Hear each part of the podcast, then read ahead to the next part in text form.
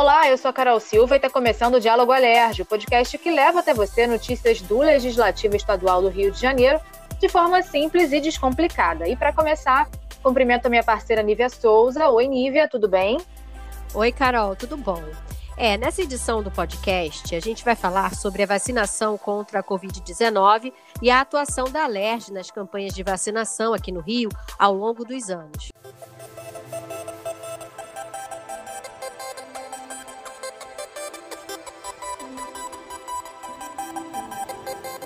Isso mesmo. No início da semana passada, a população do estado começou a ser imunizada com a vacina Coronavac, que foi aprovada por unanimidade pela Anvisa, assim como a de Oxford AstraZeneca. As primeiras doses foram aplicadas na técnica de enfermagem Dulcineia da Silva Lopes, de 54 anos, e Terezinha da Conceição, de 80 anos, em um evento que aconteceu no Cristo Redentor e foi super emocionante. É, Carol, é verdade. A gente acompanhou, foi, foi muito emocionante mesmo. Bom, e um momento histórico, né, que renovou aí a esperança de todo mundo e as nossas expectativas. E a Alerj, ao longo do tempo, sempre trabalhou muito para garantir que os fluminenses tivessem uma política de imunização eficaz. No fim do ano passado, a casa repassou 20 milhões de reais à Fiocruz para auxiliar a instituição em pesquisas e ações de combate ao coronavírus, como a gente já vem falado aqui no, no podcast, né, sobre essa doação importante aí da casa para a Fiocruz. Né? Isso. E aí a gente conversou com a presidente da Fiocruz, Anísia Trindade, e ela explicou como será usada a doação da Alerj. Vamos ouvir. A primeira ação desenvolvida será o lançamento de um edital público no valor de 17 milhões que apoiará 140 projetos com foco em apoio social, comunicação e informação, saúde mental, uma área extremamente atingida né, pelo quadro da pandemia ações que favoreçam a observação de medidas preconizadas pelas autoridades sanitárias, apoio à testagem, educação e promoção de territórios saudáveis e sustentáveis que contribuam para a mitigação dos efeitos da pandemia junto às populações da favela do estado do Rio de Janeiro. É, Carol, a gente falou também com Valcler Rangel, sanitarista e chefe de gabinete da Fundação Oswaldo Cruz, a Fiocruz, e ele reforçou que, mesmo com a chegada da vacina, a gente precisa manter os mesmos protocolos sanitários. Vamos ouvi-lo. A vacina é um elemento muito importante no enfrentamento da pandemia. A máscara é um elemento importante, porque vamos dizer, se a gente tem 50% de eficácia, isso quer dizer que eu tenho 50% de chance de pegar, 50% de não pegar. É isso que é a conta. Como é que eu aumento a minha chance de não pegar? Botando máscara, fazendo distanciamento social, não me expondo, tá, tá, tá, tá, tá. aí eu aumento a minha chance de não me contaminar e não contaminar o outro.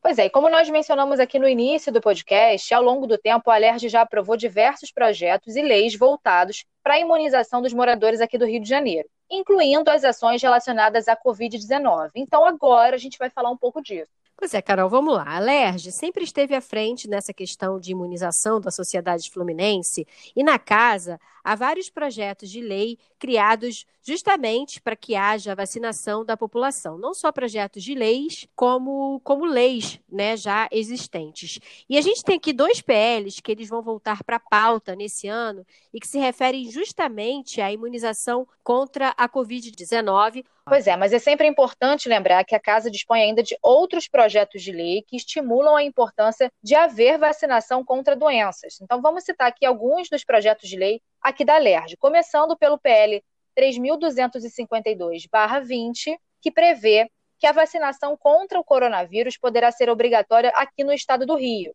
Esse projeto foi incluído na ordem do dia em novembro, mas foi tirado de pauta a pedido do autor. Luiz Paulo argumentou que era melhor votar quando o governo já tivesse um plano de vacinação para evitar discussões antes da hora. E o que deve ocorrer, então, nos próximos dias. É, Carol, ainda para o combate ao Covid-19, tem o um projeto de lei 3.246-20, que prevê que o governo do estado poderá comprar vacinas que não forem distribuídas por programa nacional. Vale lembrar aqui que o PL foi aprovado em segunda discussão, mas ainda precisa ser aprovado em redação final pela Casa. Agora, vamos falar então aqui no nosso Diálogo Alerj sobre o que já é lei no que se refere à saúde do cidadão aqui no estado do Rio de Janeiro. Tem a Lei 923-85, uma norma bem antiga e que determina a obrigatoriedade da apresentação da caderneta de vacinas para efeito de matrícula nos estabelecimentos de ensino. A Lei 1896-91 tornou obrigatória a vacinação anti-rubéola em meninas de até 10 anos.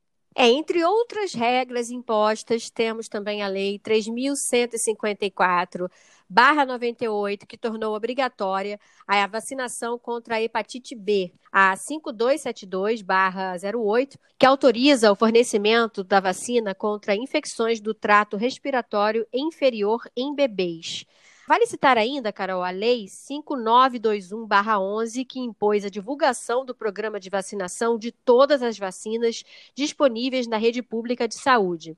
Essa informação é muito importante para toda a população, né? Porque a divulgação ela acontece através de campanha publicitária e cartazes que são fixados em locais de fácil visualização nos hospitais de rede pública e privada postos de saúde e órgãos públicos. É uma informação aí muito importante, né, para toda a população, porque eu acho que todo mundo tem que saber, né, a que vacina é, você tem direito, né? Com certeza. Então vamos de leis mais importantes aqui para os cidadãos. Tem também a Lei 6060-11, que implantou o Programa Estadual de Vacinação contra o HPV, implementado através de vacinação em todo o território do Estado. E essa vacina, gente, é muito importante porque esse vírus pode causar câncer no colo do útero. Outra norma importante já existente é a Lei 8.461-19, e ela determina que as vacinas contra a gripe para profissionais da educação sejam oferecidas pelo Estado, Nívia.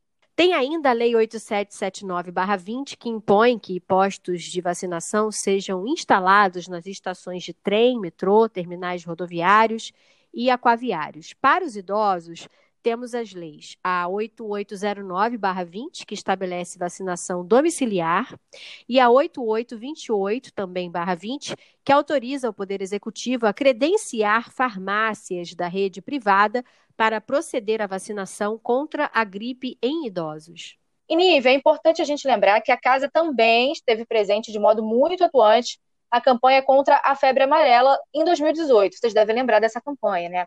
Ao todo, 1.300 pessoas foram vacinadas contra a febre amarela no Palácio Tiradentes, que é a sede da Alerj. O local, que fica no centro do Rio, foi um dos 800 pontos escolhidos pela Secretaria de Estado de Saúde para funcionar como posto de vacinação no dia D.